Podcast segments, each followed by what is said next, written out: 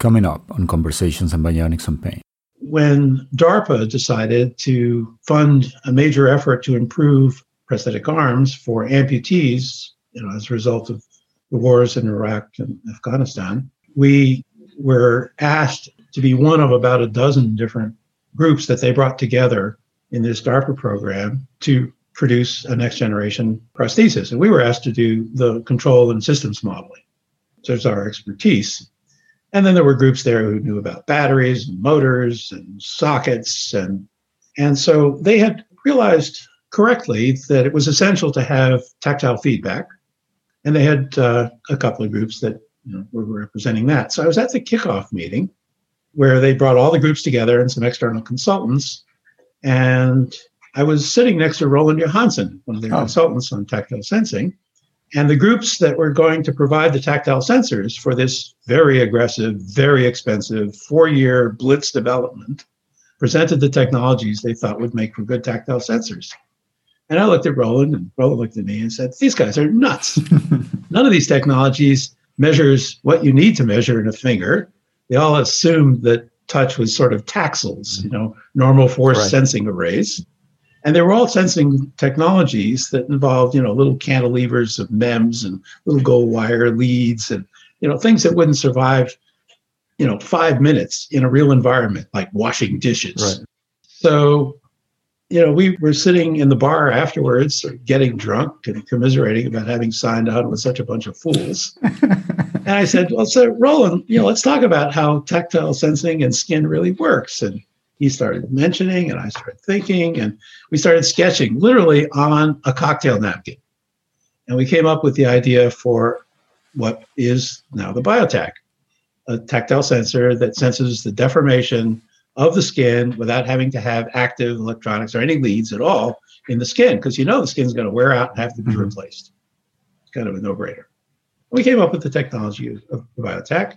In fact, we started to realize this might be a useful invention. And we actually had the, the cocktail napkin witnessed by the guy at the next table who was the F D A representative. oh, those, those are good bars to hang out.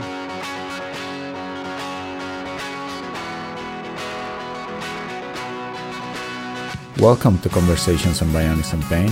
I'm Doctor Max Ortiz Catalan. I'm the director of the Center for Bionics and Pain Research, which is a multidisciplinary engineering and medical collaboration between Chalmers University of Technology, the Sahlgrenska University Hospital, and the Sahlgrenska Academy at Gothenburg University, all in Gothenburg, Sweden. This podcast is about the combination of medical and engineering technologies to restore human function and alleviate pain. But it's also about the people who are making these efforts and their stories. If you're a student interested in these fields or a professional considering changing career path, this podcast will be interesting for you because we not only talk about science and technology, but also the background and career path of all my guests. And if you're a researcher in the field, the long format of these conversations will probably be interesting for you as you'll get to know the context in which a lot of the advancements in our field happen. In addition, there will be also shorter episodes dedicated to interesting scientific articles. So welcome to the show, and feel free to subscribe and reach out if you have any comments or suggestions.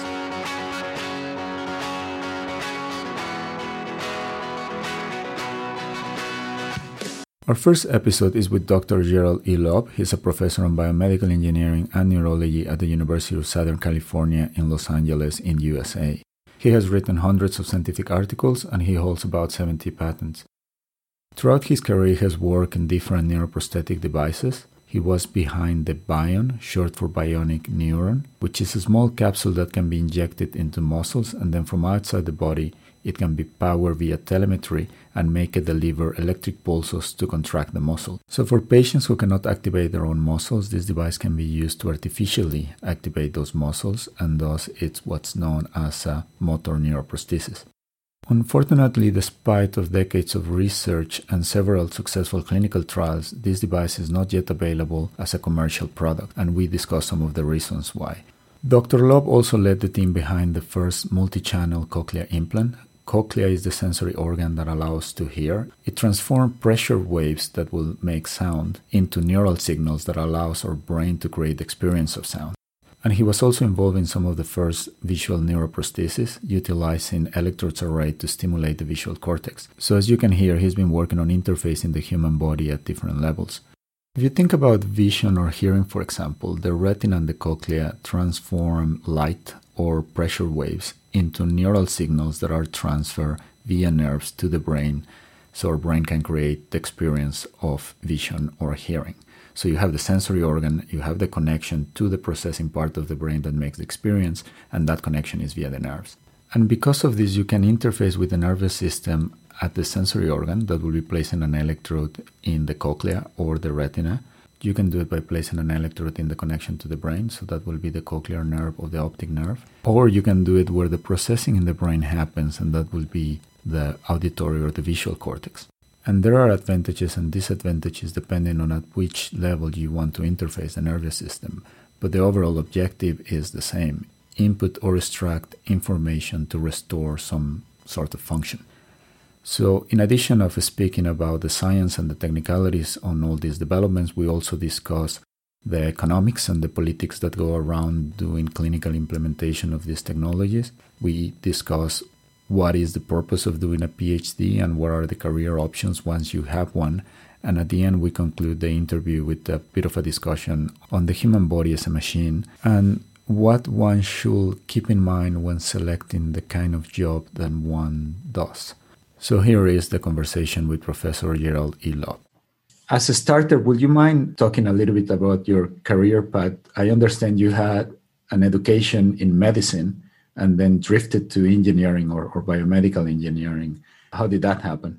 So I've always been interested in how things work. So figuring out how to fix the human body is sort of the ultimate uh, fix-it problem for engineering. Never planned to be an engineer, but I got involved in research very early on as an undergraduate and continued when I was in medical school. I was in an accelerated program that at Johns Hopkins that uh, allowed you to get into medical school after two years of undergraduate and then a five-year program with some extra research opportunities. Uh, and that led to some really interesting experiences in developing novel neural interface technologies, both for research and involvement in the visual prosthesis project, which uh, has a long and interesting history. Uh, so by the time I finished medical school, it was already clear that I was going to stay in research, and I had already developed some strong ties with folks at the National Institutes of Health, the Laboratory of Neural Control, which funded a lot of neural prosthesis, prosthesis development for like thirty years.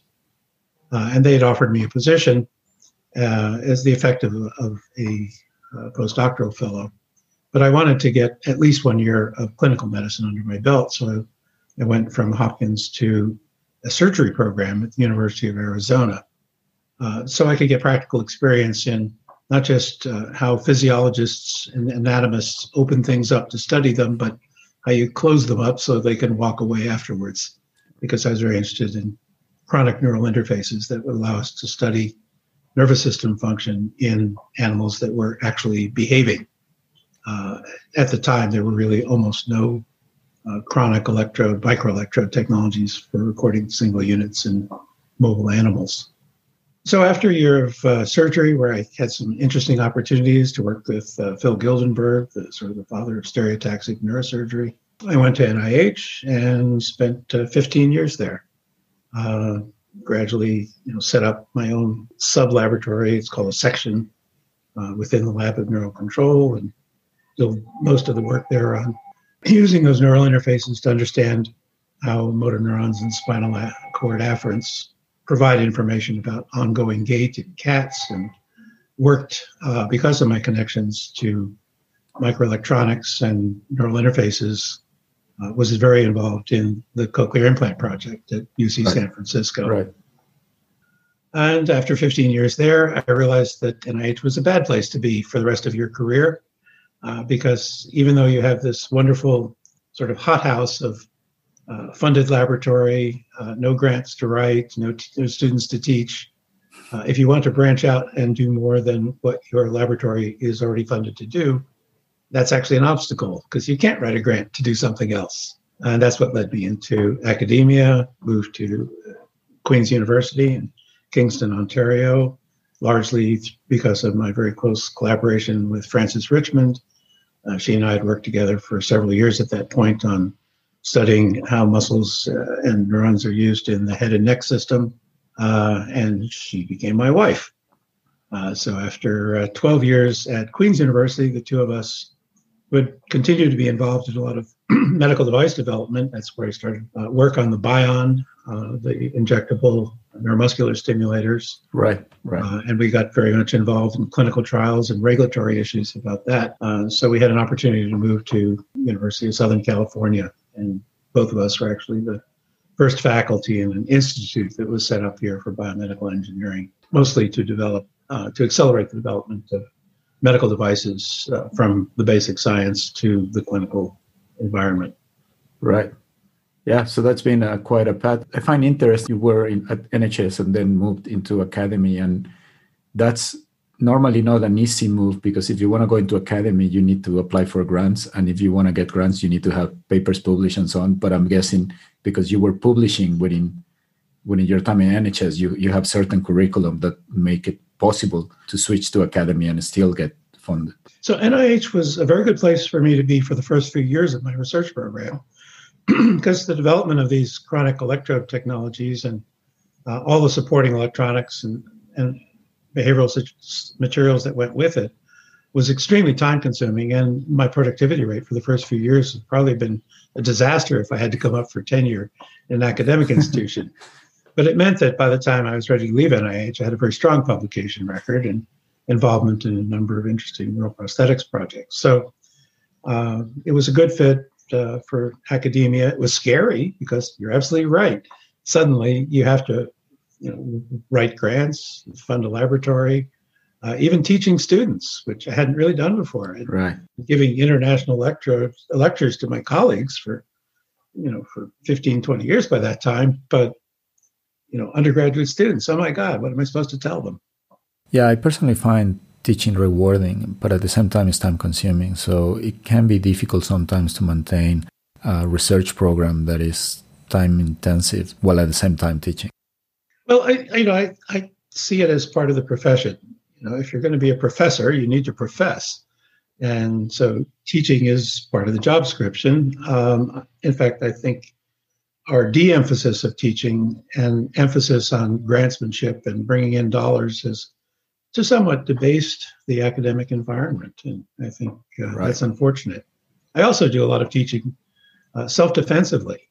Um, I see the undergraduates as the opportunity to recruit the best and brightest right. uh, into my lab as graduate students, and I want to make sure they know the fundamentals, so I teach them.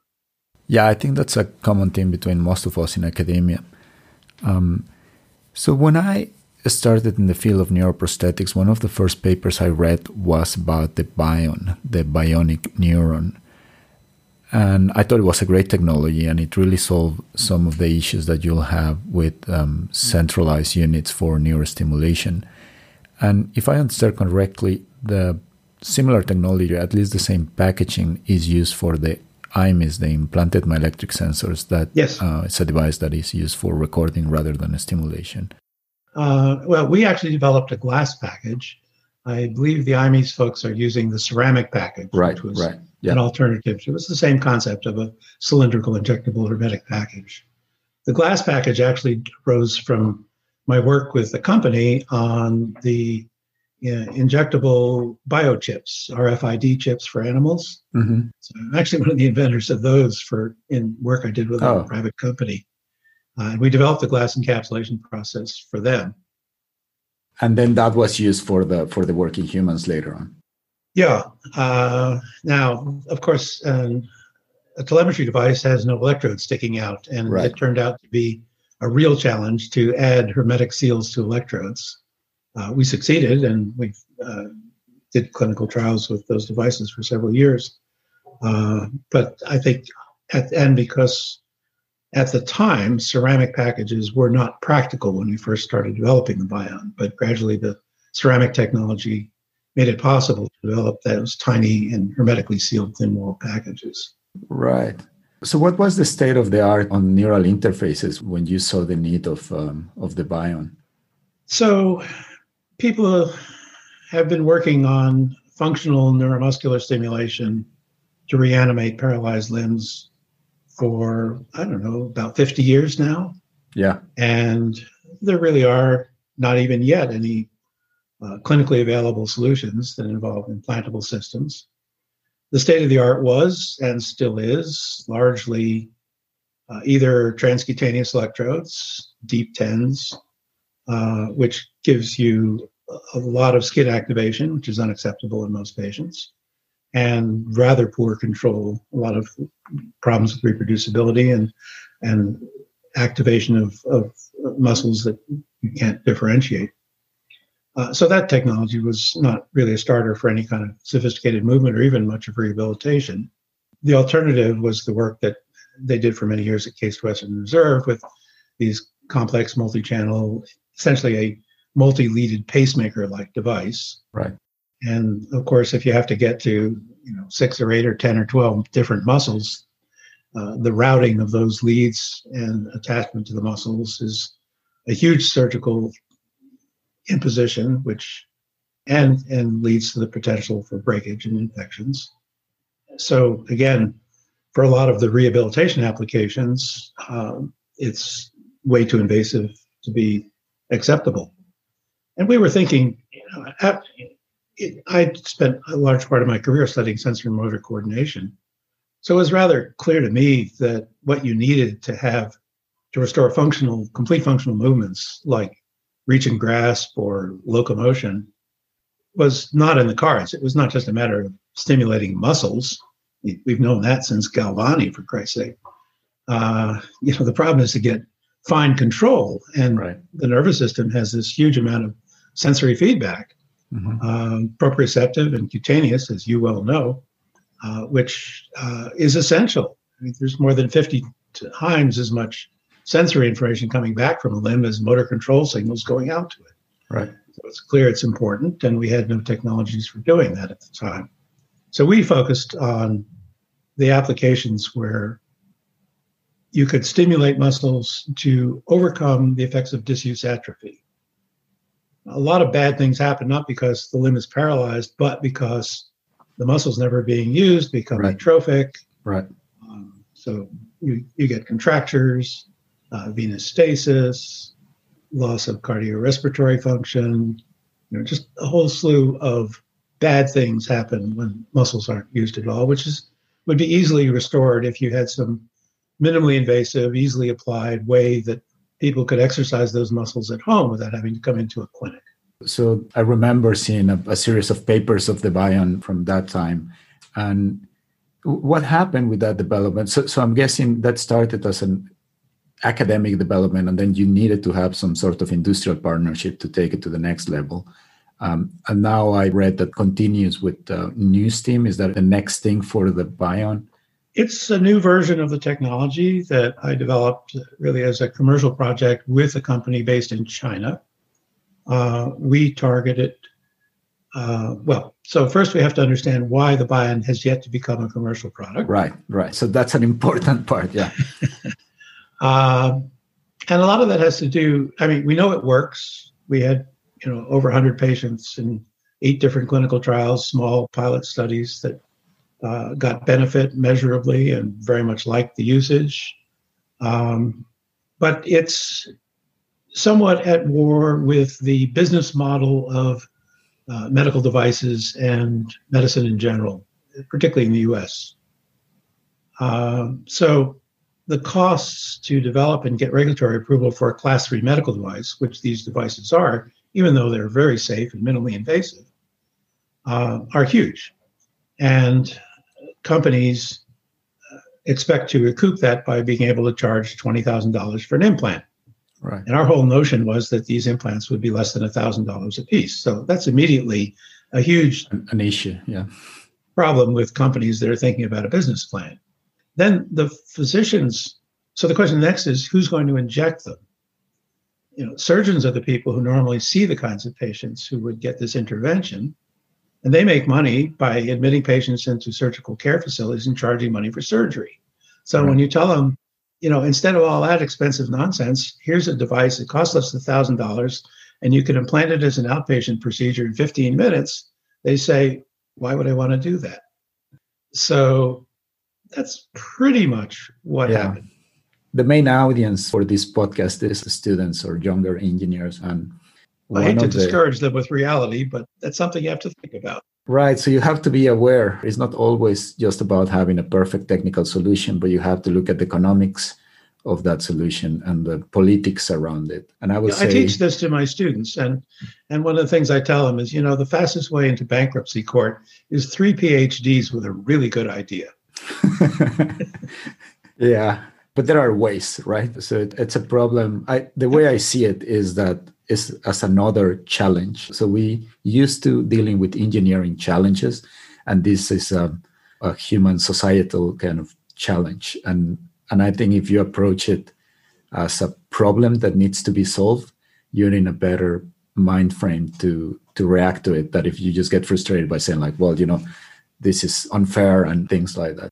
Well, let me continue with how this managed to fail, because we actually had an industrial partner that right. was sponsoring uh, the development and clinical work. So the question is, you know, we saw as a huge advantage that the Bion was a generic implant. Mm. It could be applied to a large number of different clinical disorders, the same technology. You wouldn't have to re-engineer it like you do when you turn a pacemaker into a deep brain stimulator or, or a cochlear implant or a spinal cord stimulator. They're all, you know, one-off devices. But this is a generic device, could be used for all the different muscles and all the different parts of the body that are suffering disuse atrophy for all the different clinical reasons. We saw that as a huge advantage. Turns out that's actually a fatal flaw in business development.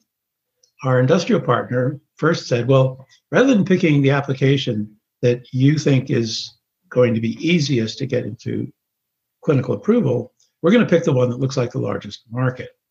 Mm. So then they start working on it. And of course, it's much more difficult than they thought. And after, you know, they think, you know, we're going to do this in three years. And then after three years, they haven't, they're nowhere near their goal. By that time, you have a new vice president of research and development who comes in and says, oh, well, you're having all this trouble because you picked the wrong clinical trial. We're going to try a whole different clinical application. So you just try a new one. Well, you know, again, anytime you're in a clinical trial, it's going to take longer and cost more than you thought. And after a couple of years, you know, that one isn't looking so good either.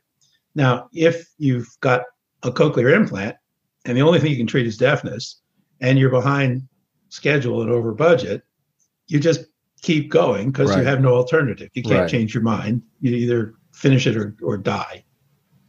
And that wasn't true with the Bion. So that was a fatal flaw. So then we said, okay, look, we got to get out of the U S healthcare system where people want to charge a lot of money and do expensive procedures. And we need to engineer the minimal device rather than some of the complexity we built into the Bion so it could accommodate all these different applications. Let's come up with the simplest possible design that would be targeted at a very specific problem that needs high through, high throughput patient care in an environment that needs to do that. So that's how we picked stress urinary incontinence uh, and, and China. So this is a huge problem. People don't talk about it much. It's not as glamorous as making paraplegics walk, right. but it's actually a much bigger problem. Uh, something like thirty percent of postmenopausal women uh, will have substantial disabling amounts of urinary incontinence just from the fact that their external urethra is too weak. Mm. And it's been known since the nineteen fifties uh, when Arnold Kegel developed Kegel exercises, pelvic floor training exercises, that if you could just strengthen the muscles, most of that goes away. But it's very difficult to be, get people to do the exercise properly. It's right. not like weightlifting where you can see what you're doing. Right, right, right. And most people exercise because it's a social experience, but you can't do pelvic floor training exercises you know, like you would you know, do, do uh, yeah. cycling or something. So this needed to be something that was foolproof and easy. And so we developed this extremely simplified version and got a company in China, trained their people here, set them up there, taught them how to manufacture the simplest possible technologies that we could come up with targeted to just this application, got rid of the hermetic package, which is a real challenge technically, and used epoxy instead because these devices only have to survive in the body for a few months of exercise. Once you strengthen the muscles, patients don't seem to any longer have the problem. And, and we got two clinical trials started in China. And that's when we discovered there were essentially no physicians, urologists in this case, who knew anything about real research. Oh. you know, when yeah. when they think about doing clinical trials of medical device, they're talking about a medical device that's already been used around the world. They probably trained on it in their residency in the U S or Europe, and now they just have to get through the clinical trial to produce the same result everybody already expects to get clinical approval there. Mm-hmm, mm-hmm. It's not really research. It's no. just, what answer do you need? I will get it for you. What result do you need to get approval? And that mindset does not work when you're trying to pioneer a new treatment. You don't yet know what the schedule of stimulation should be, what the best outcome measures will be, how long it needs to be administered. Right. Can they get away with a unilateral device, or do they need two for bilateral? Mm. You know, these are research yeah. questions. Yeah, yeah, and yeah. just, you know, couldn't get these busy urologists to even bother to be trained on what they were doing to implant the devices properly, much less collect reliable data to do research. So that's kind of bogged down as well. But things eventually have a way of coming around, I hope. It's only been thirty years. I'm actually a bit surprised that it's considered a class three device, because it's, uh, since it's not supporting uh, life and, and it's out in the periphery. It's long-term and implantable, and it generates energy in the body. Those two things are, by definition, class three. Now, we probably right. could have it downregulated to right. class two. That's another problem, a quirk. You would think that would be a good thing. Sure. But if a company wants to make sure that it has a lock on a market, mm-hmm. a good way to prevent competition is to let something stay class three. Right, to increase the barrier of um, entering, exactly. of course. Well, it's unfortunate because it seems like a great technology. The I M I S, you can argue, is a similar story, but fortunately, at least now that's been adopted by O S U R, and they planning to commercialize it, which I think will be good for patients with um, amputations. But I, I think there are other applications that we'll discuss that we can potentially exploit, because the device, um, I still see it as a, as a good feature that it can be applied in different conditions. I guess something that would be a little bit tricky to do, and I don't know if you have to do it, but removing the device could be complicated, right? So finding it and taking it out, that could be a challenge. So the question, of course, is why would you need to? Right. Uh, out of one hundred fifty devices that we wound up implanting in patients, only one was needed to be removed. This is a strange case of, uh, we, this one was implanted next to the femoral nerve in the groin. A rather obese woman in our clinical trial in Milan. And uh, this uh, woman noticed that when she was sitting, uh, she would have a skin fold, it was quite obese, that sort of pushed against the device and seemed to push it up against the femoral nerve, so she felt a bit of irritation. Mm. And so she asked the surgeon to take it out. And, you know, it took him ten minutes. It's a minor surgical procedure, assuming you find the device. They show up on x-ray, ultrasound, or anything else you might need to be sure where it is. They stay put after they're implanted. Um, it can be a little tricky to find them because they are so small, and if they're buried deep in a large muscle. Right. Uh, certainly, when we've had to take them out at the end of our chronic animal experiments, it's, it's amazing how well integrated they are into the muscle and how inapparent they are. But, you know, other than infection or a, a quirk like this, Uh, there would be no reason to remove a foreign body that is no longer functional or ne- or needed. Right. And you know, if you did have some sort of infection or irritation, then you'd know exactly where the device was, because essentially you'd have, be sending up a flare.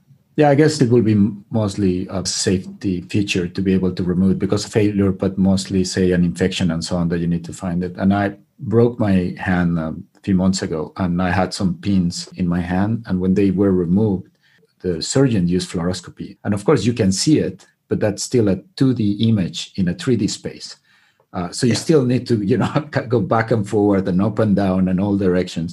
And doing surgeries in, in some of the patients we do that had, a, say, a traumatic amputation when there's a lot of scar tissue, can be very tricky to find them. So we discussed maybe to have, in, in such kind of devices, to have some sort of thread or lead that is a bit more superficial that you can find easily and then kind of like pull it from there, or have a better navigation system to localize them, because otherwise it can be a bit tricky to find them in a in a volume. For these devices, I mean, the Bion has a self-resonant coil, and it would actually be rather simple to design an inductive probe that would be able to, you know, something would sort of go beep, beep, beep, like a metal detector, to guide it, yeah, when it encountered that resonant frequency. Right, right. So I wanted to ask you this, but you mentioned it as well. You work on the first cochlear implant, or some of the, was it the first or one of the first cochlear implants? Yes. Uh, so there were several projects in the U S dating to the late sixties and early seventies uh, to build a cochlear implant, all led by otolaryngologists who really didn't know much about neuroscience, but took a crack at it, got some sort of encouraging results. Uh, and when the N I H got wind of this, I was then an intramural scientist, uh, they decided to fund some partnerships between the clinicians and engineers and neuroscientists to try to get some decent development work going. So I was tapped to be the project officer on contracts that the U S let to one of the teams at U C S F, right, uh, which Robin Michelson had started, but was really being led now by Mike Mer- Michael Merzenich, mm-hmm, who's a well-known neuroscientist, and then the group at Stanford under uh, Bob White. Uh, and so those two groups I was the project officer for, and the idea was to get the engineering team at Stanford to work with the scientists at U C S F, and that didn't work. Uh, they didn't speak the same language. They didn't even like each other. That can be problematic. And so at, at one point, uh, you know, the folks at U C S F had some great ideas, but absolutely no engineering.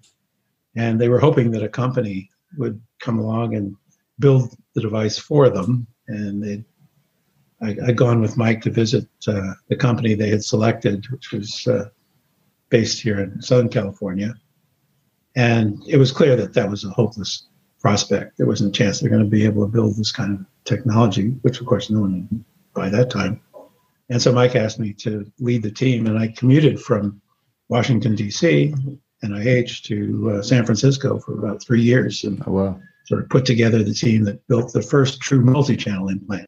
Um, you know, shortly thereafter, the folks in Australia, who became the first commercialized cochlear right. implant, Nucleus, uh, the, uh, got together Uh, the group in Melbourne with a pacemaker company and, you know, produced a device, I think, that was certainly inferior and not truly multi-channel to the U C S F, but had the advantage of already being tied into an industry that could do the kinds of sophisticated engineering that was necessary to turn it into a product. Right. We have spoke a little bit about how difficult it is to bring even good ideas into clinical implementation, but I think the cochlear implant is maybe the other side of the coin. I guess it's the first successful neuroprosthesis, you can say, that went commercial, and it's a, you can say, a commercial success. And now there's more than one company doing uh, cochlear implants. So there's Cochlear, of course, and there's Oticon. Yeah, um, I think it's interesting. It's it's both the, I think, most successful of the real transmission neural interfaces. There are a lot of neuromodulatory things uh, that are, you know, extremely important clinically: spinal cord stimulation, right. deep brain stimulation. But they don't really transfer real-time information. They just try to tilt the function of something by modulating it. Right. And a real, you know, real-time interface, the cochlear implant is the first and, and really only widely successful commercial uh, device. And also, in many ways, the most complex, because the spatial and temporal requirements of hearing are rather special, and the uh, the problems that had to be solved to just transmit, to pre-process and transmit sufficient information, to customize it for individual patients, um, you know, to provide substantial amounts of power uh, in a device that has to work for decades. Right. Um, those are huge channels when we started on challenges when we started on this in the uh, in the seventies, and and really didn't get to commercial success until the nineties. It is a complex device, of course, but um, the cochlea is fortunately arranged by frequencies spatially, so you can have an electrode that makes it a little bit easier, but of course still complex. What would you say is the, the hold-up or visual prosthesis? That would be the other one that's been tried a lot, and there's the, the implants on the retina, but you can also stimulate the nerve, and but of course the resolution is poor. So that's actually the first clinical project I worked on. A visual prosthesis. Um, Yeah, when I was still uh, a medical student at Hopkins, I had a contract from N I H to work on uh, on the cortical visual, visual prosthesis. Uh, there were several, one, in fact, the first projects funded by the Laboratory of Neural Control contract program. Uh, one of them went to Johns Hopkins to look at electrode arrays put into the optic radiation in the white matter of the cerebral cortex. And uh, through that connection, I wound up working with Bill Dobell at the University of Utah and built the uh, surface electrode arrays that were used in his rather ill-fated attempt to replicate the stuff that Giles Brindley's group did in the late sixties and got the whole ball rolling for the idea of a cortical uh, electrode array. And then when I was at N I H, we actually did the pilot experiments in neurosurgical patients undergoing resection of the occipital cortex, where we used the penetrating microelectrodes, floating microelectrodes, uh, and demonstrated that the problems you have with surface stimulation, which are essentially crosstalk and activation of interneuronal circuits, could be essentially eliminated by putting an array of microelectrodes in. And as you know, uh, the, the Utah array that Dick Norman developed was intended for exactly that application, inspired by inspired by the problems we were having at the University of Utah when, when I worked there with uh, surface cortical stimulation. Um, now, that was that whole phase has come yet to nothing, right? Uh, because putting in so. You know, we, we were very lucky that in hearing, you only need at, you need at least four channels, only four, to have understandable speech if you get just the right signals. Mm-hmm. By the time you get to six or eight channels, you pretty much saturated the the information you need to just understand speech in a quiet environment. And there's still shortcomings, but you already have a highly functional prosthesis with six or eight channels. But if you think about vision, you know, the coarsest display you could imagine is going to have hundreds right. of phosphenes. And so, you know, there, it was conceivable that you could make thin film electrode arrays. That's what I originally worked on, uh, that you could plaster over the surface of the cortex to get hundreds of channels. But on the surface, the stimulation thresholds are too high and the crosstalk is too big a problem. And you miss a lot of the cortex, which is down in mm-hmm. the gyri, in, in the sulci. Between the gyruses, particularly the Calcarine fissure. So penetrating electrode arrays, in theory, avoid all those problems, but now you've got hundreds of channels and a huge wiring and feed through right. and flexible connectors and leads, and it just goes on and on. So nobody solved that problem. And in the eighties, Mark Humayun said, well, let's just go for the eye. He's an ophthalmological surgeon, retinal surgeon. Um, and demonstrated that you could get sort of fun, you know, phosphenes at reasonable levels right. of stimulation uh, in the retina. And that, of course, led to Second Sight mm-hmm. and another company in, in Germany that tried to do something similar. Um, the problem with that is, again, crosstalk. You are on the surface. Now it's the retinal surface, but all the axons of the retinal ganglion cells are coursing under the electrodes en route to the optic nerve. And so when you stimulate, you don't get punctate phosphenes from retinal ganglion cell bodies.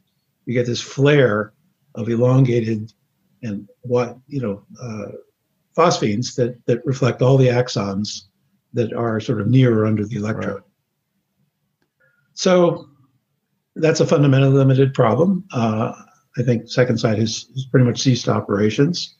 Uh, the company in Germany closed up shop about two years ago. Mm. And we don't have a solution. No, no, no. For visual prosthesis after fifty years now. Right. Yeah, so I guess it's a combination of, uh, there is a technical challenge and then the commercial interest at some point wears off, then stop injecting funding.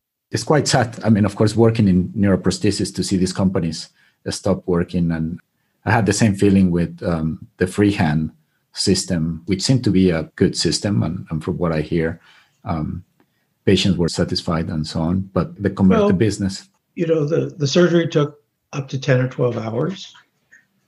The fitting and adjustment to deal with the constant changes that you get in neuromuscular systems mm-hmm. with exercise pretty much requires an army of therapists and, and engineers to manage and maintain. It's it's not practical.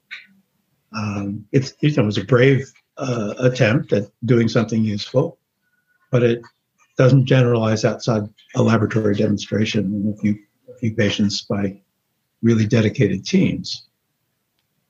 So that really is, you know, th- these things have to be tried. Some will succeed, sure. Some will fail. When we started working on cochlear implants, the leading scientist in the field of auditory neuroscience came to a cochlear implant conference and said we were all nuts and should stop working on it. Yeah, but that you hear all the time, isn't it? That's not is not so common. You get people.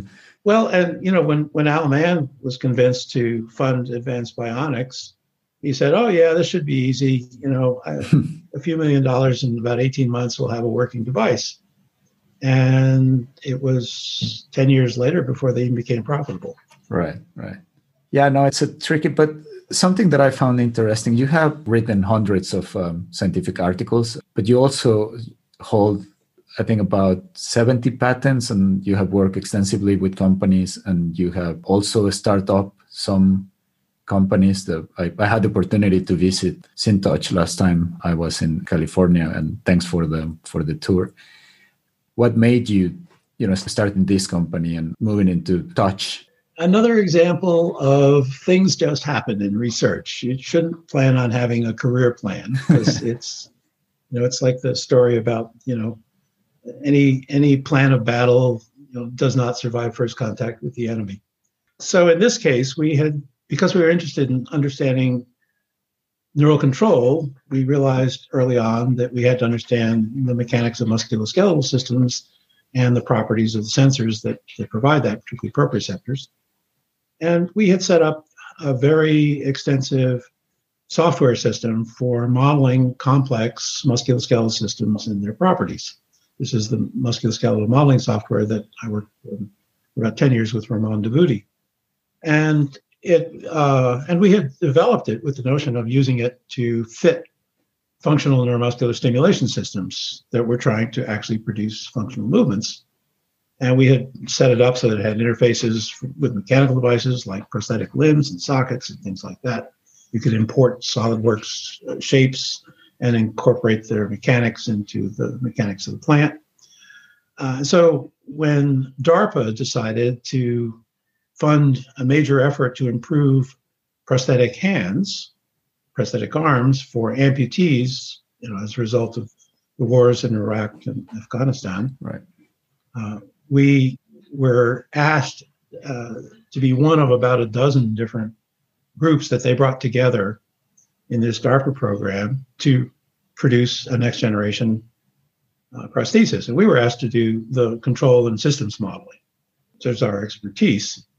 And then there were groups there who knew about batteries and motors and sockets. And, and so they had realized correctly that it was essential to have tactile feedback. And they had uh, a couple of groups that, you know, were representing that. So I was at the kickoff meeting Uh, where they brought all the groups together and some external consultants. And I was sitting next to Roland Johansson, one of the oh. consultants on tactile sensing. And the groups that were going to provide the tactile sensors for this very aggressive, very expensive four-year blitz development presented the technologies they thought would make for good tactile sensors. And I looked at Roland, and Roland looked at me and said, "These guys are nuts. None of these technologies measures what you need to measure in a finger." They all assumed that touch was sort of taxils, you know, normal force right. sensing arrays. And they were all sensing technologies that involved, you know, little cantilevers of MEMS and little gold wire leads and, you know, things that wouldn't survive, you know, five minutes in a real environment, like washing dishes. Right. So, you know, we, we, we're sitting in the bar afterwards, getting drunk and commiserating about having signed on with such a bunch of fools. And I said, "Well, so Roland, you know, let's talk about how tactile sensing and skin really works." And he started mentioning, and I started thinking, and we started sketching literally on a cocktail napkin. And we came up with the idea for what is now the BioTac, a tactile sensor that senses the deformation of the skin without having to have active electronics or any leads at all in the skin, because you know the skin's going to wear out and have to be replaced. It's kind of a no-brainer. We came up with the technology of BioTac. In fact, uh, we started to realize this might be a useful invention, and we actually had the, the cocktail napkin witnessed by the guy at the next table who was the F D A representative. Oh, those, those are good bars to hang out. So, so I took the design back to my lab, and you know, and secured a small amount of money from the National Academies of Science, has this Keck Futures Initiative program, to develop a very crude prototype, and it worked really well. It looked ugly as hell, but it really worked. And so we said, oh, this is great. So now we need to get some proper funding to do a decent version of this. And right. So I went to, you know, program managers at N I H, at N S F, and said, you know, we'd like to see about you know, what kind of a grant we could get to fund this. And they said, no, you're never going to get a grant for that, because if you've already worked out the technology, it's not exotic. You know, I think it was clever, but it is stuff you could build literally with stuff off the shelf. Right. You already have the idea. You know, it's not a research program. You know, it's not academic research, but it would be perfect for an S B I R. And I said, well, what's an S B I R? Oh, that's a small business innovative research grant. Well, yeah, but to get an S B I R, you have to have an S B, a small business. Yeah. And I'm a professor with a bunch of graduate students. And I said, oh, well, okay. So I came back home and I talked to my graduate students and I said, okay, guys, uh, we have to form a small business because that's how we'll get funded. And we formed SynTouch. And we said, okay, look, we could use this technology for prosthetic arms.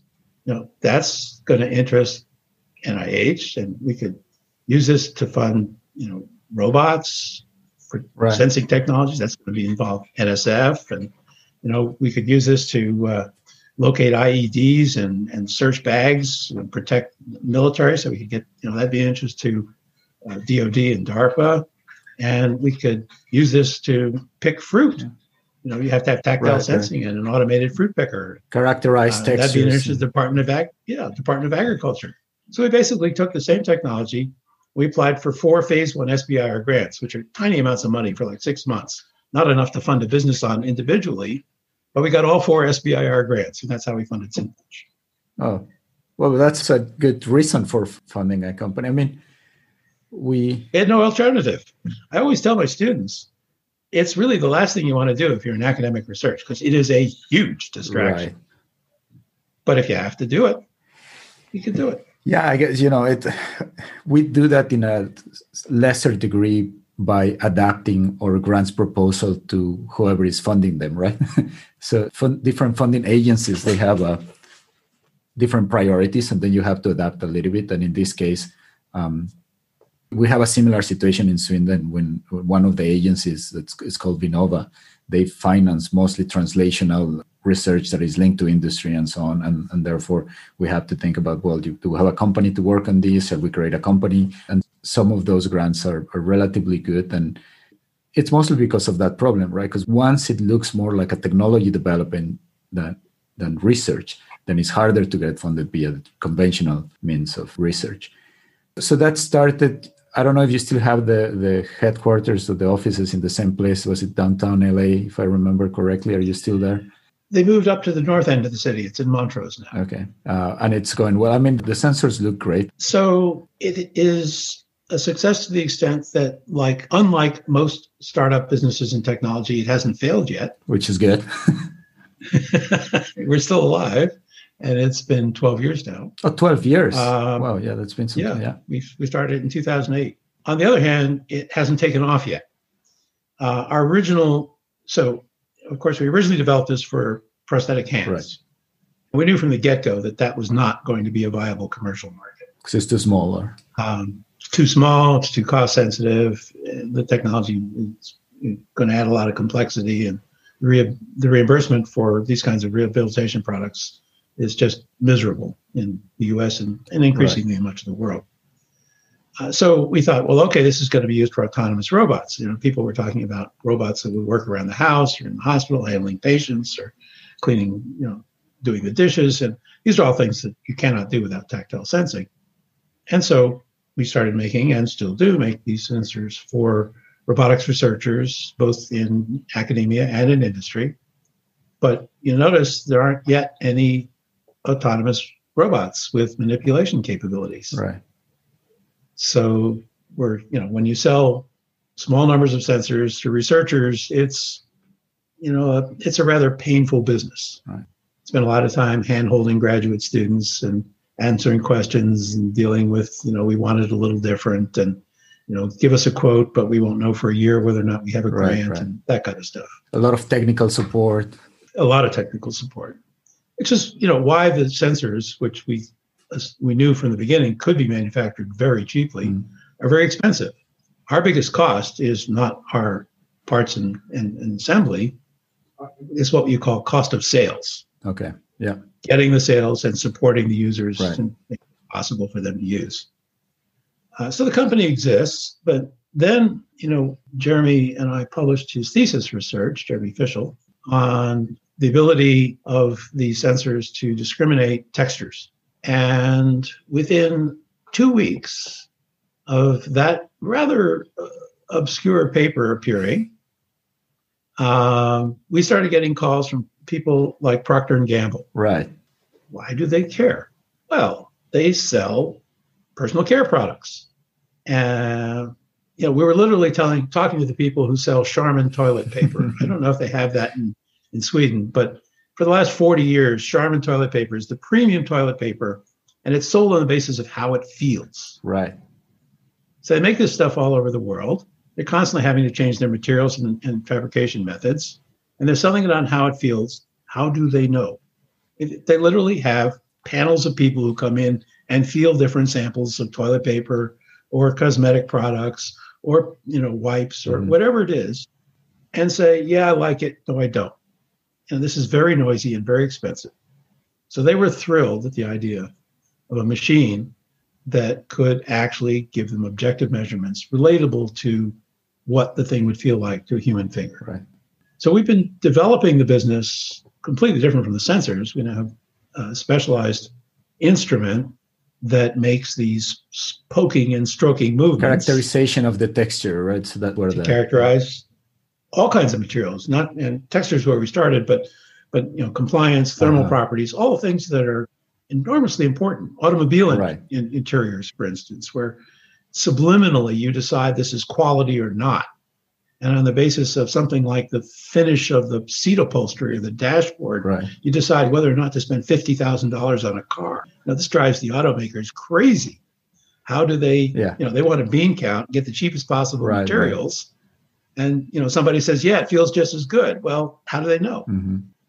So you brought the science, a systematic process so, to characterizing the, those features. So we're doing that. Um, again, it's a slow process. Right. You have to convince people that you have a solution to a problem that they really didn't understand they had, and that is completely different from the way they're dealing with it now. Right, right. So, and what is your view of this? Because you, you have gone through all these different aspects of basic science and translational research and entrepreneurship, and sometimes people have different views between the relationship that there should be between academy and industry, particularly between, say, medicine and industry with all the conflict of interest and so on.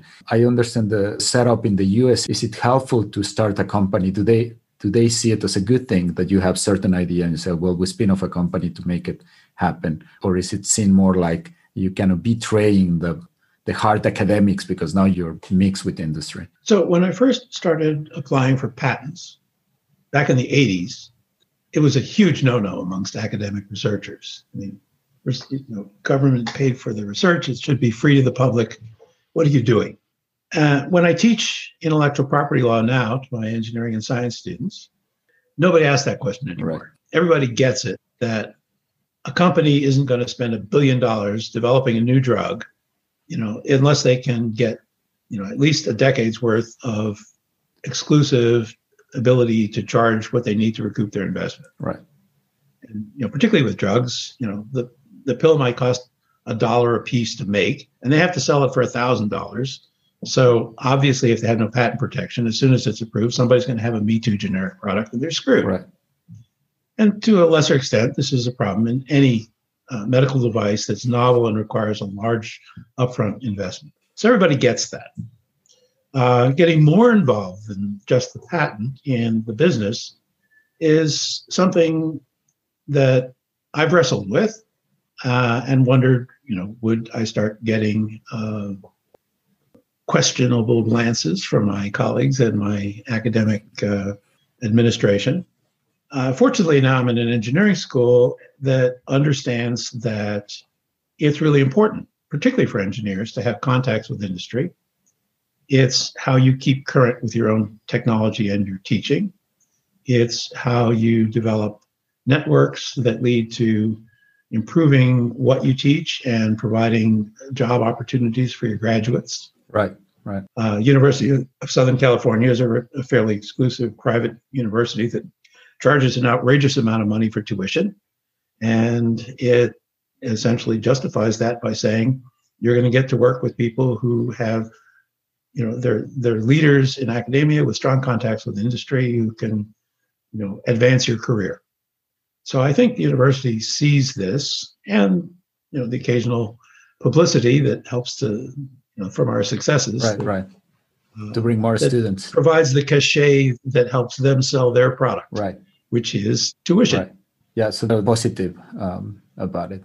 I think being in a public university would probably be a little more problematic because they don't have quite the same tuition generating model.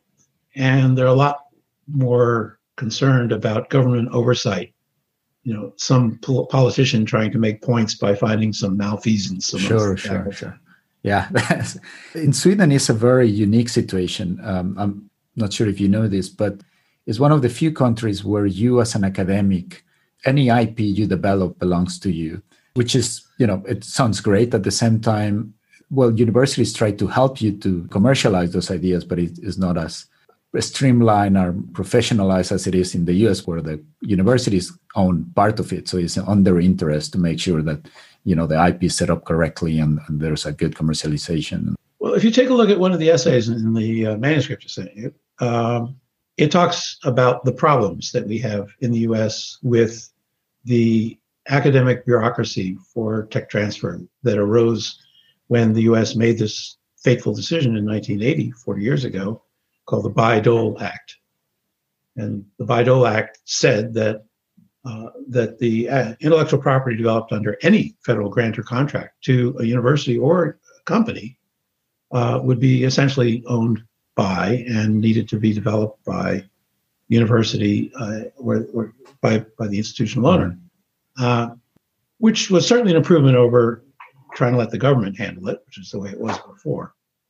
Uh, but it gave rise to bureaucracies in most universities that essentially have a monopoly and don't really understand uh, most of the technology. I mean, how could they?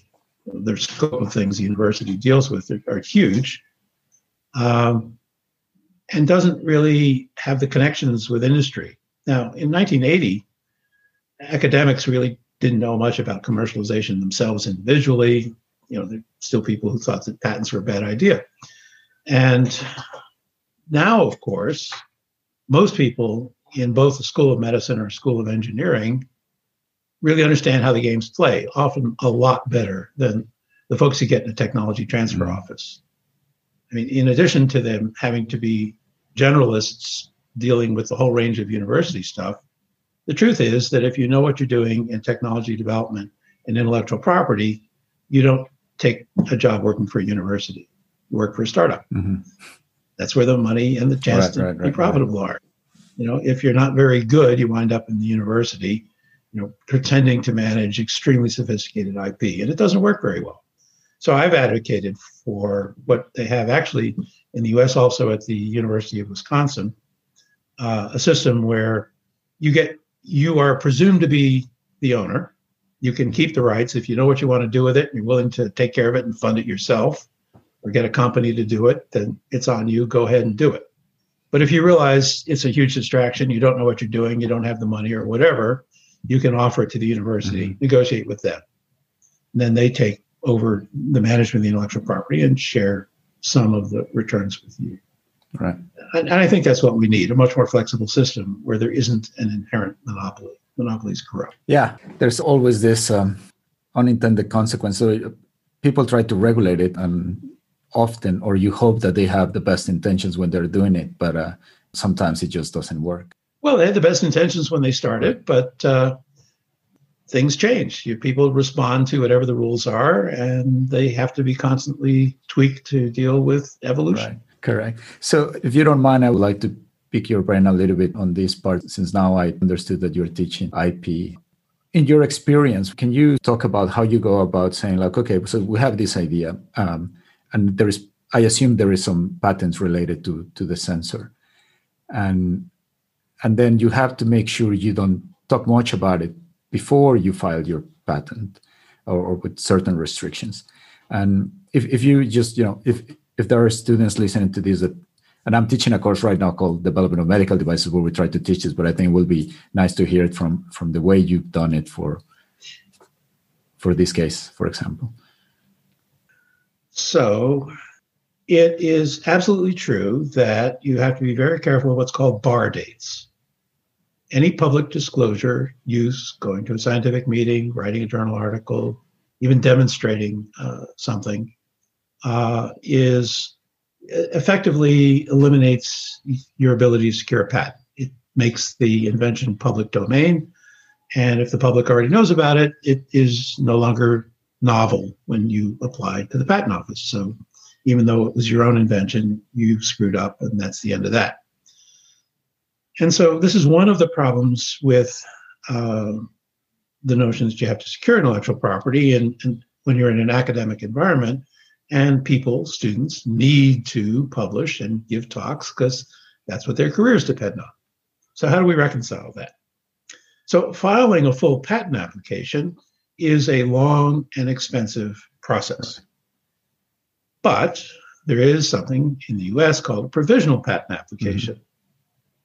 Mm-hmm. And that, uh, so the scenario I always tell my students is, and this happens all the time, suppose you are planning to give a talk at a meeting, and you're putting your slides together, and you're going to take off in two days, and you realize, oh, there's something patentable here. I hadn't even thought about that before. I'm going to talk about this. I'm committed to it.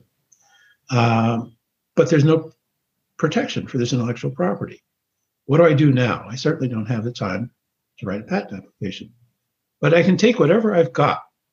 It's my abstract, my slides, my notes, my hand-drawn sketches, my notebook, whatever I've got, I can bundle together in something called a provisional patent application. I mean, it's a mess, but it will never be reviewed by the examiner. All it does is it puts a, a flag in the ground and says, this is what I knew as of this date, right, and anything in here, I now have one year to actually decide to turn into a utility mm-hmm. patent application. If I do that, now I've secured that, because the priority date for the utility application will be the date of the provisional. Right. And if anybody hears about it or even invents it afterwards, I have established legally priority, priority right. date through the provisional. Now, if I wait and I don't file in exactly one year or less, then it's as if it never happened. So the material I submitted is never reviewed. It essentially goes away. Uh, it's, if I haven't in the interim actually disclosed it publicly, I could go ahead and file another provisional or a full utility application. Uh, of course, if I have disclosed it and I've waited a year, now I've lost the opportunity to capture that priority date. Uh, so that's what I tell people to do. And I think once... You know, people always worry in our business about having their ideas stolen. Mm-hmm. And in my experience, the problem is mostly having your ideas ignored. In fact, if you're an academic and you want to become famous rather than an industrialist who wants to become rich, then the best thing to do is to have your ideas stolen.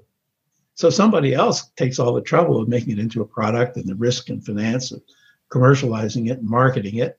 And then when it's out there and everybody's using it and you've published the paper that introduced it, you're thrilled that somebody stole the idea and turned it into success, because now you're famous. And if nobody does, it's just another paper that nobody reads. So, uh, if but but the, but the provisional even gives you you know more protection, because essentially you're in a position now to say, especially during that uh, that year before you file the right. utility, you might go and approach an industrial partner and say, you know, are you interested in this? I have this provisional. I don't have the time or resources mm-hmm. to develop it, but now you've got something you could acquire. So my what I tell my students is, as soon as you come up with an idea, and you can file a provisional, you know, from your bedroom on your computer for like a couple hundred bucks. You just, it's all electronic, and now you're protected. Now, if you want to go talk to a company, they, and you know, you don't have to worry about them stealing right, your idea because right, right. you've got this provisional. Right, right. And you can go ahead and give your talk at the meeting, and, you know, you're fine. You don't have to wait till you file a, a, a full utility patent. Right. That sounds like a great tool. I'm not sure we have that in Sweden. I'll, I'll have to double check. Well, you can apply for it in, in the U S. You know, so All one right. of the things we have is the Patent Cooperation Treaty. So once you filed in any jurisdiction with any mechanism that that jurisdiction allows, you now have the opportunity to secure patent protection in all the members of the Patent Cooperation Treaty, which is basically all the right, members right, right. on the planet. So, you know, if your country doesn't have a provisional, I don't know if the European system as a, as a, in general has it, file a U S provisional, convert it to a U S utility patent, file the the what's, you know, the, the P T O, uh, you know, international yeah, yeah. applications, and, you know, it eventually takes care of itself. Yeah. So it's just a little bit of anticipation. It's, you can make the best of the system. Yeah, that's a, that's a great tip uh, for people listening that don't live in the U S. They can still apply for a, for a provisional in the U S. That's a good thing to know. Thanks. Thanks a lot for that. So going back a little bit to the science, you have worked within the biomedical engineering field, which is very broad, and there's a lot of different applications and at a certain level, different technologies. How do you decide when it's time to move on? Ah, uh, yes. As I tell folks, I have a short attention span. I can't keep doing the same thing for more than five or ten years. Well, not so short. Uh, Well, it, it, the truth is, it, it takes about five or ten years to get any novel thing to fruition. Now, nothing is ever done. My feeling is that after five or ten years, you know, it, it's either going to work or not. And if it's science, you've probably gotten a large part of the benefit of a new method, right. or new experimental design. Um, and you can keep working on it because, you know, every journal article always ends with, more study is needed about this problem. Right. And you could be the person who does more study about this problem, or you can move on to something else. Now, I find it, you know, exciting to do that. Uh, it's risky, of course. Once you become known in a field, you've been publishing for five or ten years, and everybody, you know, you send in your grant proposals, right. they say, oh, yeah, this guy's doing good work, we'll give him more money. You send in your journal articles, and the reviewers say, oh, yeah, we know this guy's okay. Yeah. You decide to work in some new field. Doesn't matter how good your credentials are in the old field. You're the new kid on the block. Right. You know, you send in your grant and they say, who the hell is this clown? You know, he doesn't seem to know who the players are. He hasn't referenced the right pep- the right, right papers, right. especially the, you know, the reviewers. Right, papers. right, right. Fatal mistake. So yeah, it's, and you know, you have a going lab, you've got students you have to support, you've got all the equipment that does the one thing you've been doing. Yeah, moving into a new field is a, is a huge distraction, huge risk.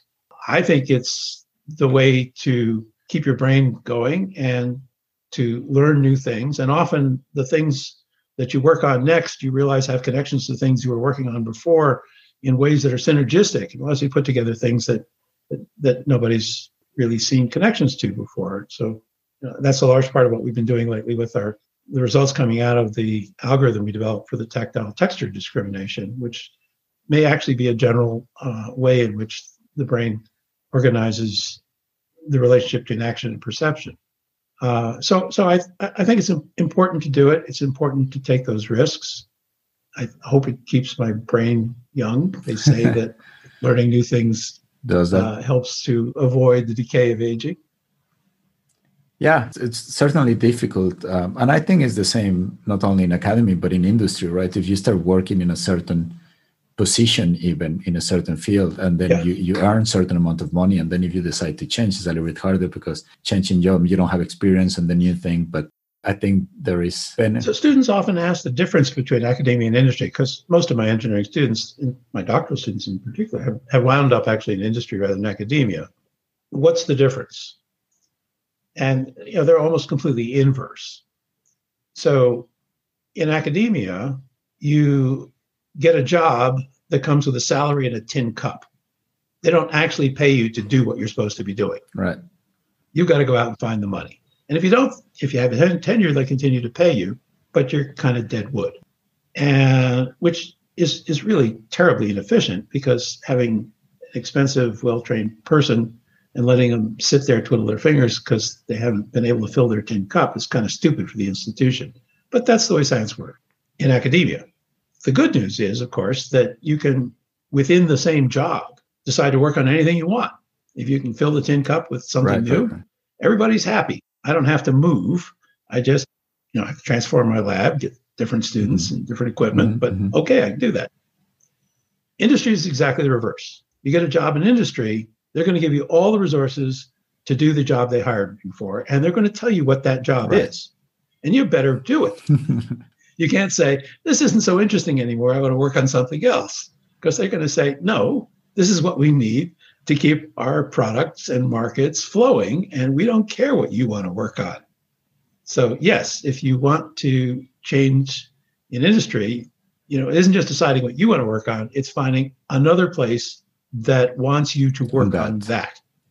And the closer you get to the cutting edge, the less interested injury, industries are on funding that kind of stuff. Right. I mean, I just told you a whole bunch of stories about how stuff on the cutting edge, which looks wonderful technically and clinically, never got to be marketed products. Right, right.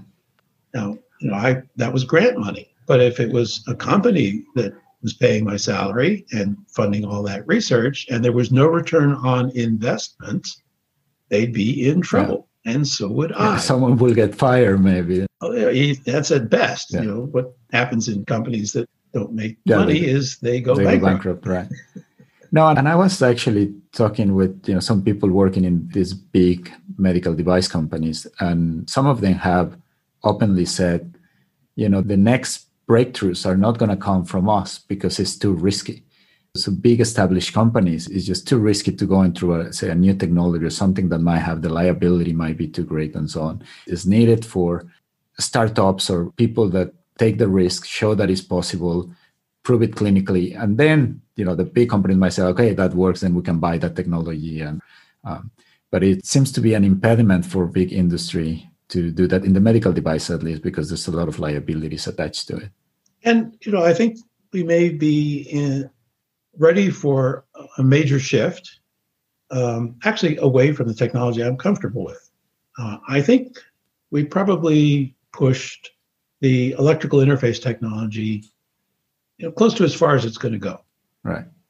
Uh, attempts to get finer grain uh, interfaces with chronic microelectrode interfaces, you know, are looking really hard and maybe not possible at all, or at least practical clinically. And you know, recognize that the microelectrode, implantable electronics for animals, starting with the pacemaker in clinics in the sixties, um, that was the hot technology when I was a student. And it led to things like cochlear implant, deep brain stimulation, and spinal cord stimulation, all of which are essentially highly modified pacemakers, right. Titanium package with a bunch of, with a lead with funny looking electrodes on the end, few contacts, doing macro interfaces. Right. And we push that about as far as we can, can go. And the alternatives are looking dicey. And we understand the biophysics of what it will take. And it's really hard. Right. So the hot new field that looks to me like microelectrodes looked to me when I was a student back in, in the sixties, is optogenetics. Right. You know, stop sticking wires and stuff and shine light on or get light out of. Right. And you know, of course, now not only do you have to have the technology to do that and all the information about what you're doing with the signals, but you have to do this little bit of genetic engineering. Right. And getting that done in humans is going to be a huge obstacle, but not insurmountable. Mm-hmm. And if you're a student, you know, you need to think about what's going to be feasible and hot, not now, but ten years from now. And certainly not what was feasible and hot twenty years ago, because that's been played out. Right, right. So, you know, I think optical techniques, optogenetics, and, you know, various ways of both monitoring and modulating neurons uh, with light are going to open up a whole new range of applications. Right. Uh, a lot of them will fail, just as the electrical interfaces did, and some of them will be spectacular successes. Right. And, you know, it seems like the, a frontier worth exploring if you've got the rest of your career ahead. Right, right.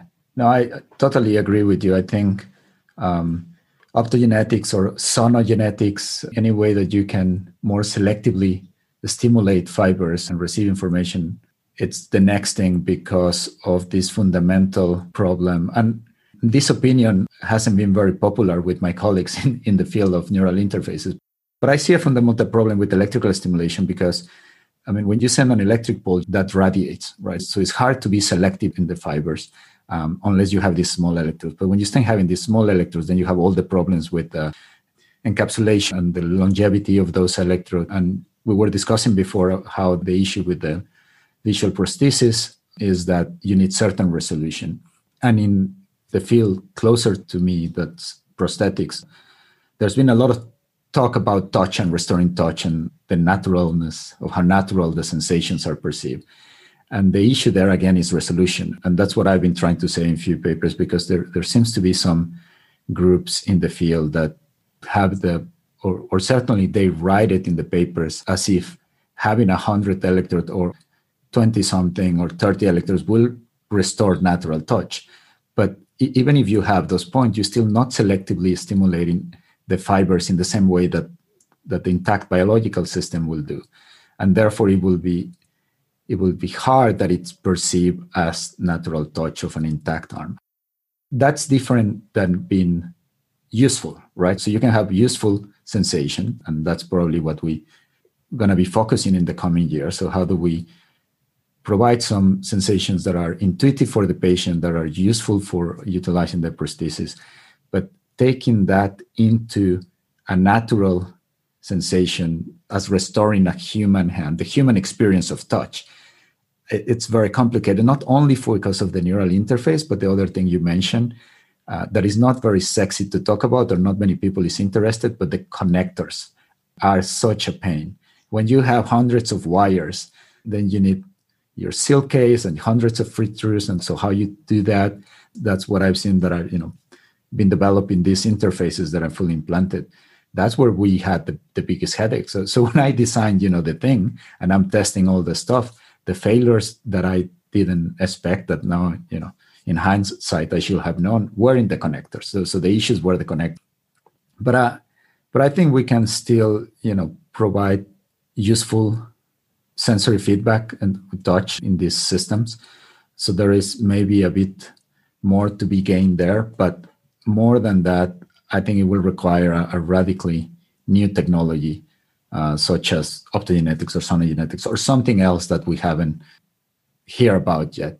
So one way you need to, I, I think for getting a technology into commercial and clinical use, there has to be a bootstrapping strategy. You know, you might want eventually to produce, you know, natural manipulation of objects. But as you say, we're not even close to that. And if you can find a clinical application or in which a very modest, low resolution tactile addition provides a benefit that is, you know, where the risk benefit or the cost benefit is favorable, because the technology now can be kept simple and reliable, uh, then you have a way to start getting acceptance and developing both you know, a reputation for something that looks promising and companies that are that have the cash flow to fund the further development of eventually getting to the sophisticated devices. So you know the first cochlear implant that was actually commercially successful was a device that a surgeon here in Los Angeles, Bill House, convinced a company called three M, the small one, the, the big three M, uh, to, to build a single channel cochlear right. implant. You know, it was like the worst possible design for a cochlear implant. And it was clear that in about three thousand patients who received this device, they will, you know, it has zero spectral resolution. So there's no way they're going to understand words with this thing.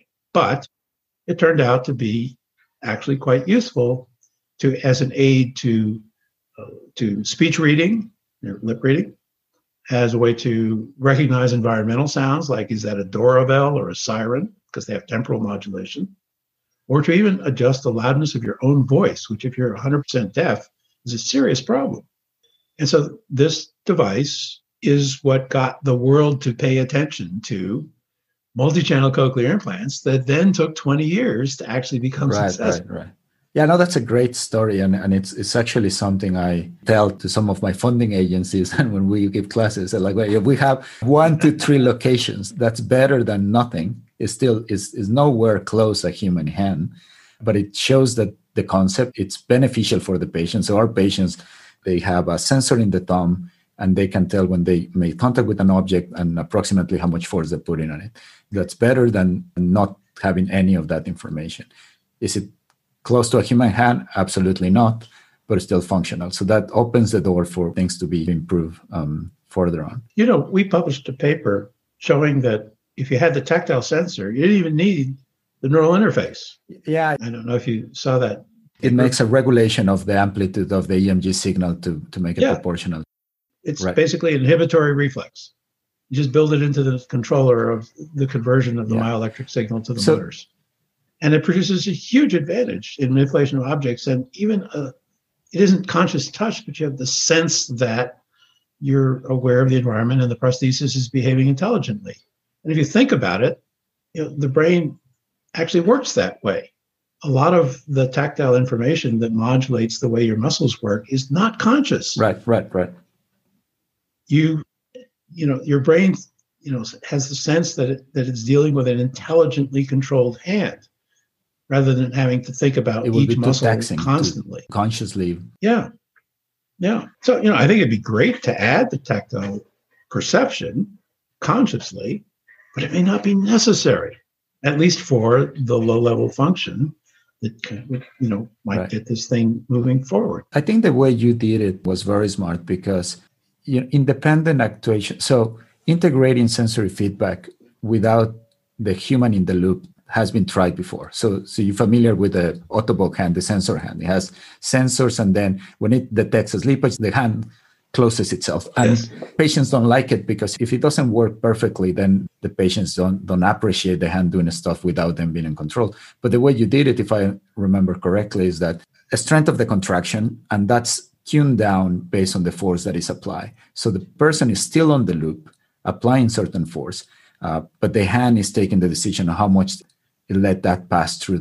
So the human is still on the control system, but getting assistance from the from from an intelligence within the hand. Yep, I mean it's it's really the the opposite control loop. I mean they're talking about a positive right. control loop in which tactile sense leads to increased force. Well, that's of course a runaway control loop because what as soon as you squeeze right, harder, right. you get more tactile input. The tactile input says, "Oh, that's a squeeze." You know, it doesn't know the difference between a squeeze and a slip. So it says, "I need to grip even harder." So yeah, of course, patients don't like this. And we don't have a good solution for that. Slip detection is a really hard problem. So if you haven't got a solution for a hard problem, you know, try to find an easier problem that's still useful. And handling fragile objects, you know, and the example, you know, we like to show is, and it's in a video from uh, from from a news coverage that we had, is the problem of opening one of those little very flexible right. plastic water bottles. Right, you got to grip the bottle tightly enough with one hand. And off, unscrew the top with the other. And you know that if you grip too tightly, as soon as you sure, unscrew sure. the top, you're going to get a water fountain because you're going to crush the bottle. So, you know, how do you keep that from happening? And this was the perfect solution for that. Yeah, modulating the force at the, at the interface. Yeah, it automatically goes to and sets a grip that's not going to crush the object. So One more thing I, I wanted to, to ask you about. What's your view on PhDs, and why would somebody do a PhD or not? It probably changed a little bit from the time you did yours to the way that is now done. So I don't actually have a PhD. My only legitimate degree is an M D. Um, I know the fashion now is for people to do M D, PhDs. The question is, what what is the PhD giving you? I didn't feel it was necessary to get a PhD because as a result of my active work in research as an undergraduate and all through medical school, I was a terrible medical student. Never wanted me to be your doctor. Uh, I spent so much time doing research.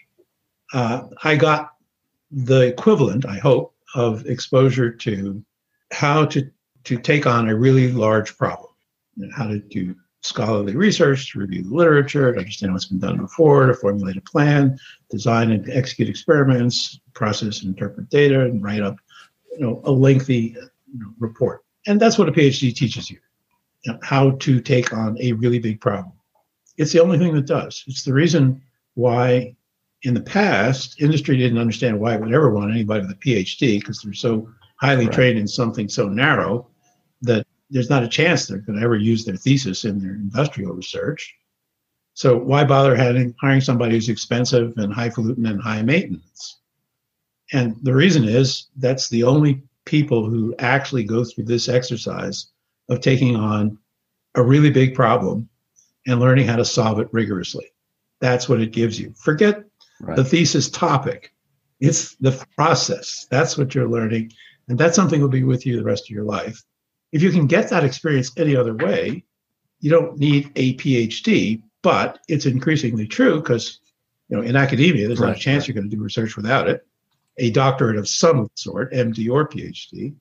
And industry has come to recognize that the people who are well enough trained and selected to be smart enough to get a PhD are the people they need to lead the kinds of large research and development projects that industry now tackles.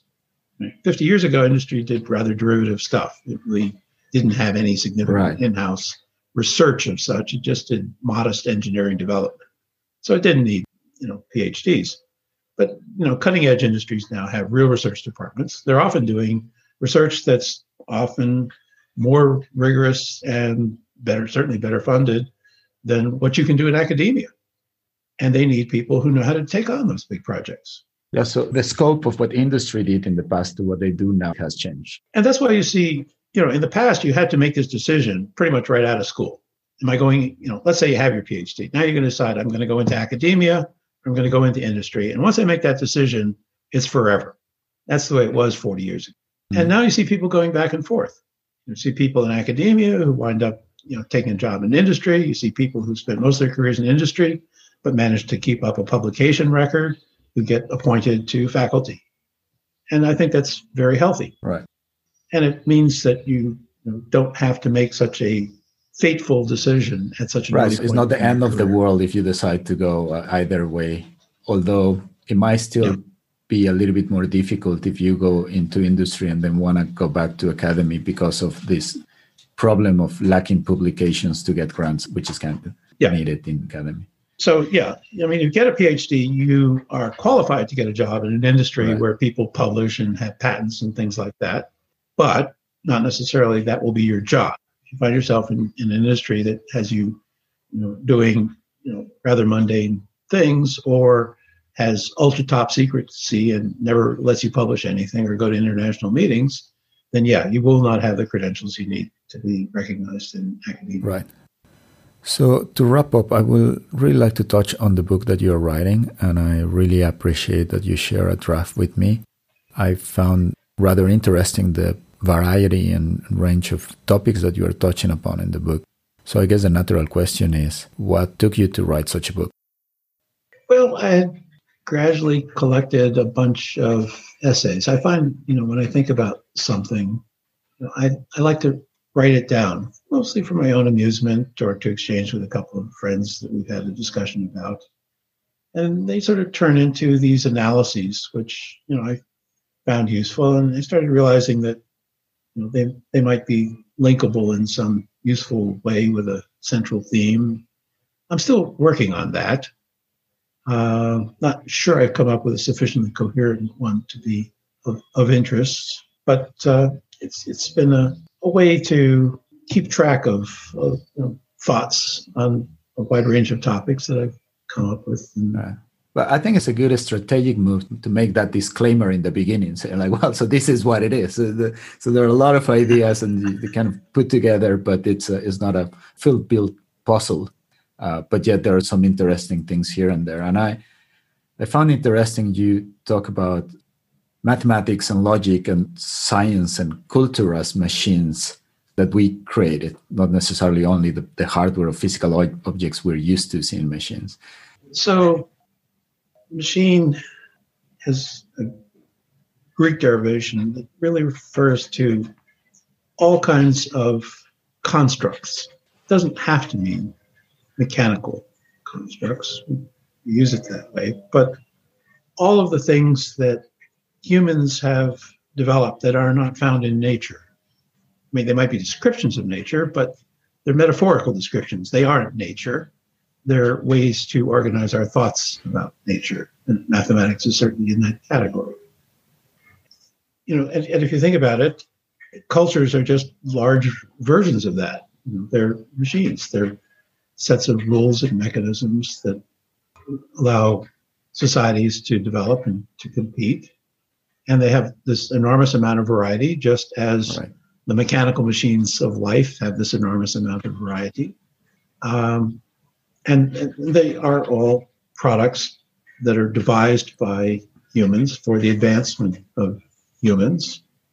Uh, and, and that's really how I started thinking about right. weaving them all together. I, I thought it was interesting from the viewpoint of, of course, working on neuroprosthesis, there is always this separation between man and machine and what's biological and what's artificial. And I feel like, and even myself, I had this romantic view of what is it to be human or the, the, the entirety of a, of a human body. But after I think after going into science and trying to understand more how things work and so on, it's, it's unavoidable to see a lot of the biological processes, you know, as machines in a way, but not so particularly divine, but just processes that work.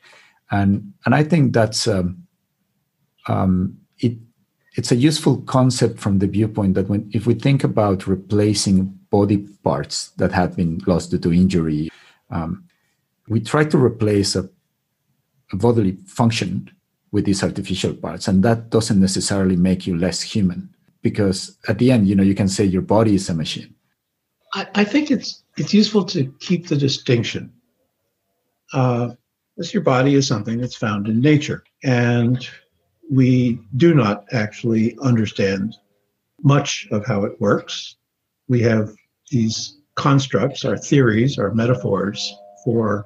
That interpret the way it behaves as if it were a machine that right. we already understand. Uh, but it is, you know, that's not true. It's, it's just some sort of an approximation. And I think we, we do that so that we can replace or augment functions uh, using machines, and we're getting increasingly good at it. But I think it's important to recognize that our machine-like interpretation of the body is inevitably flawed and inadequate.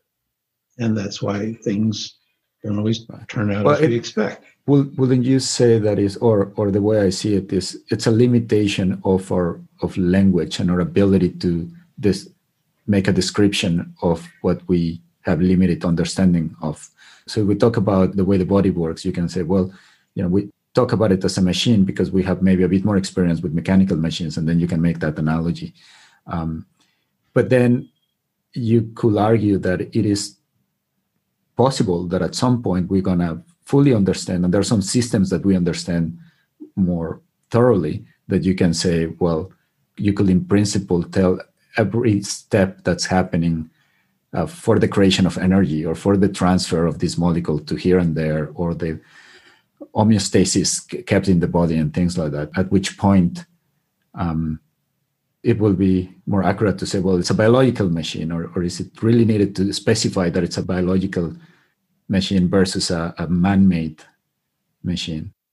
The most we can hope for is to get to theories and metaphors that are fit for purpose, for limited purposes. We will, you know, I mean, it, it's theoretically possible, I suppose, that we have, in fact, complete knowledge of how something works, but we can never be sure of that. Sure. We don't know what we don't know. And you remember around nineteen hundred, the great physicists of the world We're had done. said, well, physics is pretty much done. You know, we've got Newton's laws. We've measured all the constants to X number of decimal places. It's going to be pretty boring from here on out. And then this fellow called Albert Einstein, you know, knocked around in the patent office and came up with some new ideas. And physics exploded. So, you know, we can look at any part of science, whether it's biological or physical or chemical or anything else, and say, we have a really good handle on this and we can do a lot of really important stuff. So we're done. Sure. But we're not. And we certainly don't, we certainly can't be sure. So I agree with that. I guess my comment were more related to, if you see your hand as a very sophisticated machine, you can remove a little bit the romanticism to it and and potentially eliminate even some of the prejudice around not having a hand and using a prosthetic hand instead, right? And then you can make the argument, well, you know, the hand is a, it's a machine, and then you put another machine, and uh, and this machine is not as good as the other machine, but it kind of does the job. So the world has, so as a society, at least in the West, has gotten much better at accepting right. mechanical prostheses and mechanic, you know, essentially turning people into cyborgs. Uh, when I first started, one of the big problems with any kind of prosthetic technology, whether it was cochlear implant or an artificial leg, is there was this huge emphasis on making it invisible. So you didn't look like a cyborg. You didn't look like a freak, because people had no tolerance for that kind of thing. And no matter how hard you do that, it never succeeds. You know, it always looks like a badly painted prosthesis. And it doesn't quite match the skin tone, and doesn't, you know, it's just, just not there. And one of the things that's made the field of prosthetic legs advance right. hugely is nobody gives a damn anymore. You know, they show off their legs. They walk around in short pants with all the mechatronics showing, because it's really cool. You know, when we had to build cochlear implants, you know, the emphasis was to make the little earpiece that attaches magnetically mm-hmm. above and behind the ear invisible. So, you know, you'd make it this this flesh tone or something, which, of course, stood out like a sore thumb on anybody.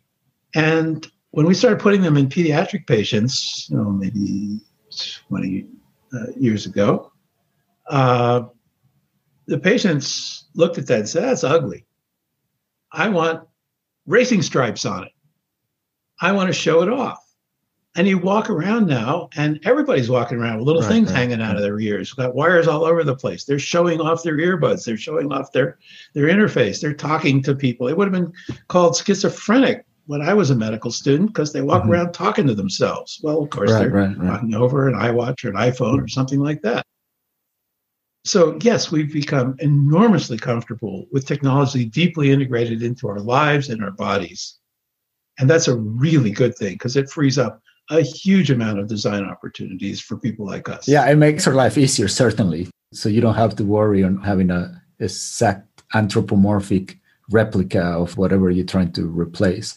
It does make uh, life easier. And, you know, people have different philosophies about approaching these problems. And I, um, I'm all about function, because I think at the, you can even say at the philosophical level, what will be mostly important, and everything else is is something you can live with if you don't value as highly um, appearances. But of course, we're a social animal, and we require the approval of others, so appearances are important.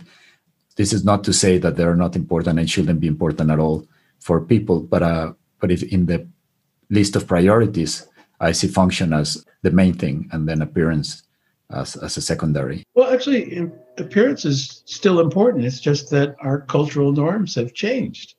Right. That we show off technology instead of hiding it. And so having it look really cool, you know, it doesn't mean the function is one. I mean, people still want it to look really cool. Yep, how many yep, times yep. do people buy something that's much more expensive, you know, like a large number of Apple products that have the same function, but it looks really cool? Maybe Steve, all of them, but yeah, Steve Jobs got this right. We're we're still into appearances, but our culture has changed so that we're not essentially literally shooting ourselves in the foot with old-fashioned right. ideas about what appearance is desirable. That's completely arbitrary. Yeah, cultural yeah. culture is a machine invented by humans. We get to change it. Right. So now we're touching in, in something that I I feel I think is quite interesting because, you know, Steve Jobs is seen as an innovator, which he was. My issue with his innovations is that there were something we didn't need. And that's praised as a, as a great thing, right? So you said you can create a market for something uh, that you don't need. But then the way I feel about this is there are so many actual problems. There, there are so many disabilities that we should fix and conditions and medicine too. So, so it's medicine as one field, but we have other problems. We have global warming. We have all these other issues. And I will, I will exhort students, the bright minds that come in after, to focus on solving the problems that we have rather than finding products that we don't need. But, but you know, the, the opinions here are, are different. So I don't know what you think about that. Well, you know, a large part of any complex economy is production and consumption for its own sake. I mean, why did the Egyptians build those pyramids? I mean, think about how much gross cost. Domestic product went into putting up pyramids. You know, humans, they don't add any value to society. By themselves, the finished product is of no real utility. But they put a lot of people to work. They generate a lot of economic turnover. You have a large population. You've got to get stuff moving. Most of what we make and sell isn't necessary for civilization. It's necessary to sustain economies and the huge number of people that we want to have in the world or that we've come to have in the world. Now, you know, obviously, if we're going to produce a lot of useless stuff, we need to make sure that we're not fouling the nest in ways that are going to affect the future. And that's the problem, of course, with global warming.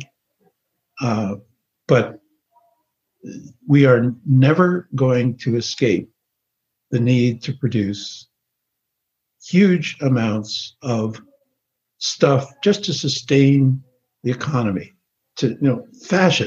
I mean, it is, you know, without it, our economic systems would collapse. People would be sitting around bored, and they'd have to go to war with each other to make anything out of money. Right. We don't want that. No, but but that's a, a you say a, a descriptive um, comment on, on what the situation is. So that's the reality. That's where we live in. And what I will yeah. try to advocate is to do a more normative view, you know, without saying that this is exactly what should be done. But I, I will. try to recruit more people into f- focusing on solving the problems that we have rather than continuing perpetuating this economical machine that just is good for the sake of consumption. So if the ancient Egyptians had had the technology to build the Aswan Dam instead of right. the pyramids, society would have been even better off. yeah, yeah, yeah, yeah. But that took another couple of millennia. Sure, sure. And again, this is a call for people that will be listening to this, that when you, you know, what I will say is that you should at least think about um, the stuff or the products you're working on and see if they can, if they're solving a problem for humanity or taking humanity to a better place, or they're just perpetuating the consumption machinery that we, we seem to be stuck um But maybe we can recruit some people to, to make an improvement. Well, thanks a lot, Jerry, for your time. It was a, it was a fun chat. I enjoyed it. Thank you.